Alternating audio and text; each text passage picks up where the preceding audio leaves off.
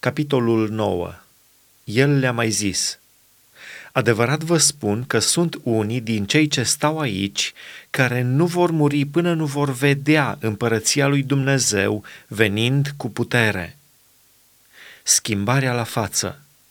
După șase zile, Isus a luat cu el pe Petru, pe Iacov și pe Ioan și a dus singur deoparte pe un munte înalt.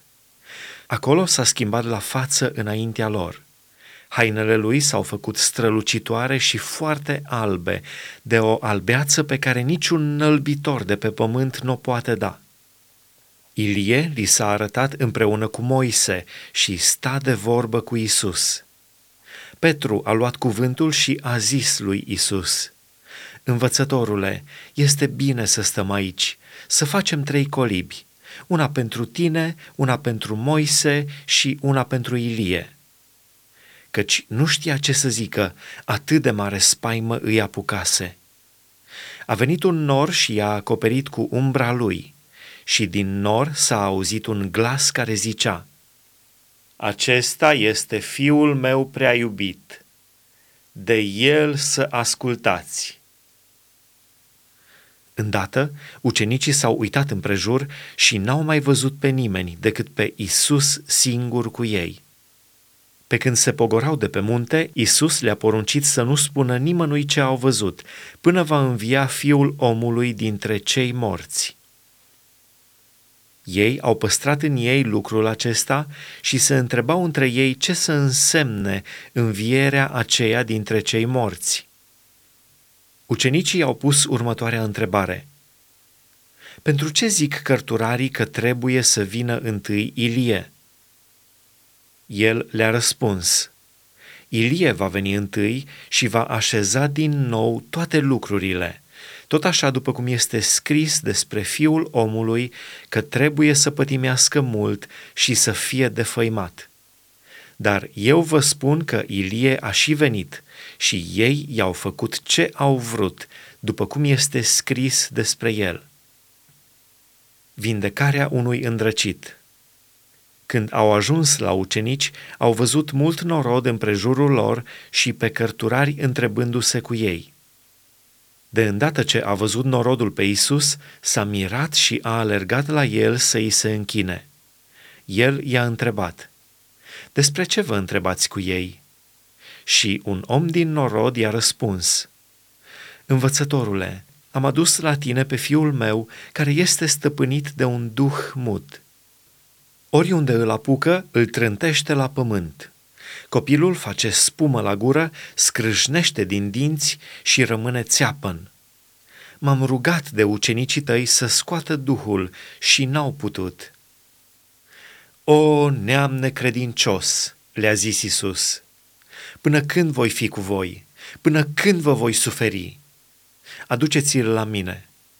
L-au adus la el și, cum a văzut copilul pe Isus, Duhul l-a scuturat cu putere. Copilul a căzut la pământ și se zvârcolea, făcând spumă la gură. Isus a întrebat pe tatăl lui, Câtă vreme este de când îi vine așa?" Din copilărie, a răspuns el.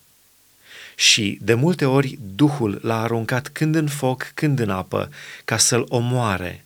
Dar dacă poți face ceva, fieți milă de noi și ajută-ne. Isus a răspuns, Tu zici, dacă poți. Toate lucrurile sunt cu putință celui ce crede. Îndată tatăl copilului a strigat cu lacrimi. Cred, Doamne, ajută necredinței mele!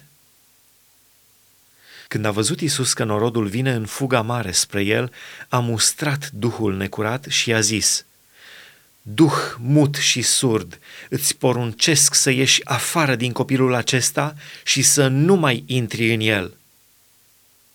Și Duhul a ieșit, țipând și scuturându-l cu mare putere.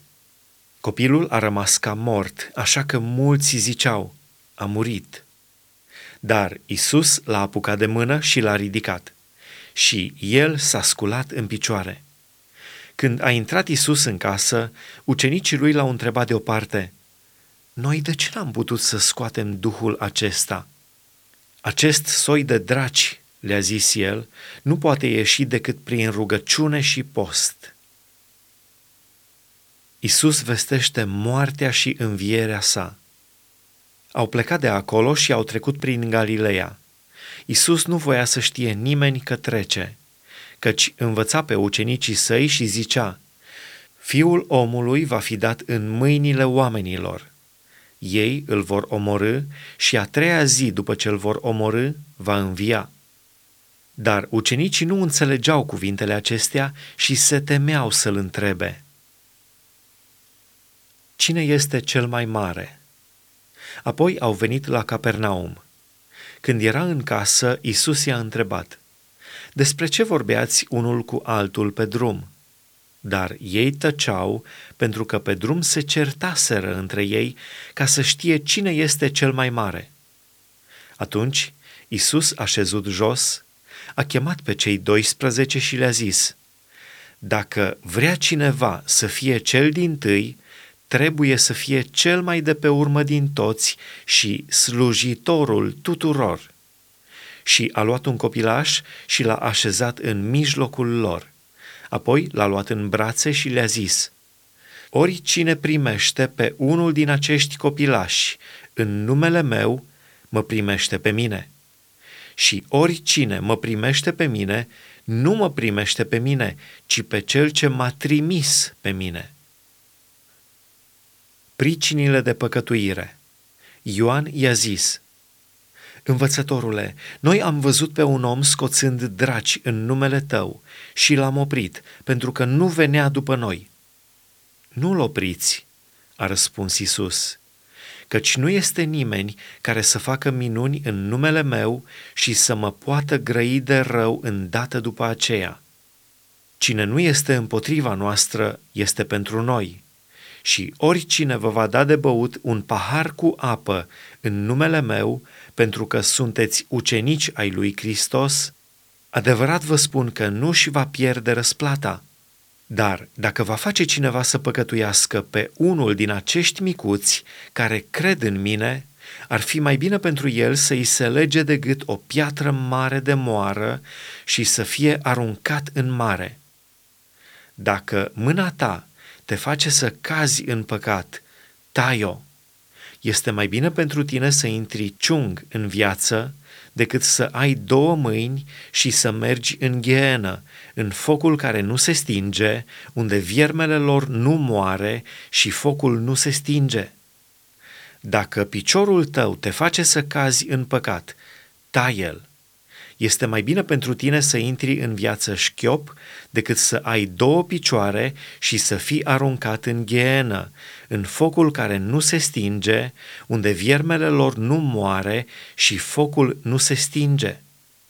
Și dacă ochiul tău te face să cazi în păcat, scoate-l este mai bine pentru tine să intri în împărăția lui Dumnezeu numai cu un ochi, decât să ai doi ochi și să fii aruncat în focul ghenei, unde viermele lor nu moare și focul nu se stinge, pentru că fiecare om va fi sărat cu foc și orice jertfă va fi sărată cu sare. Sarea este bună, dar dacă sarea își pierde puterea de a săra, cu ce îi veți da înapoi puterea aceasta? Să aveți sare în voi înșivă și să trăiți în pace unii cu alții.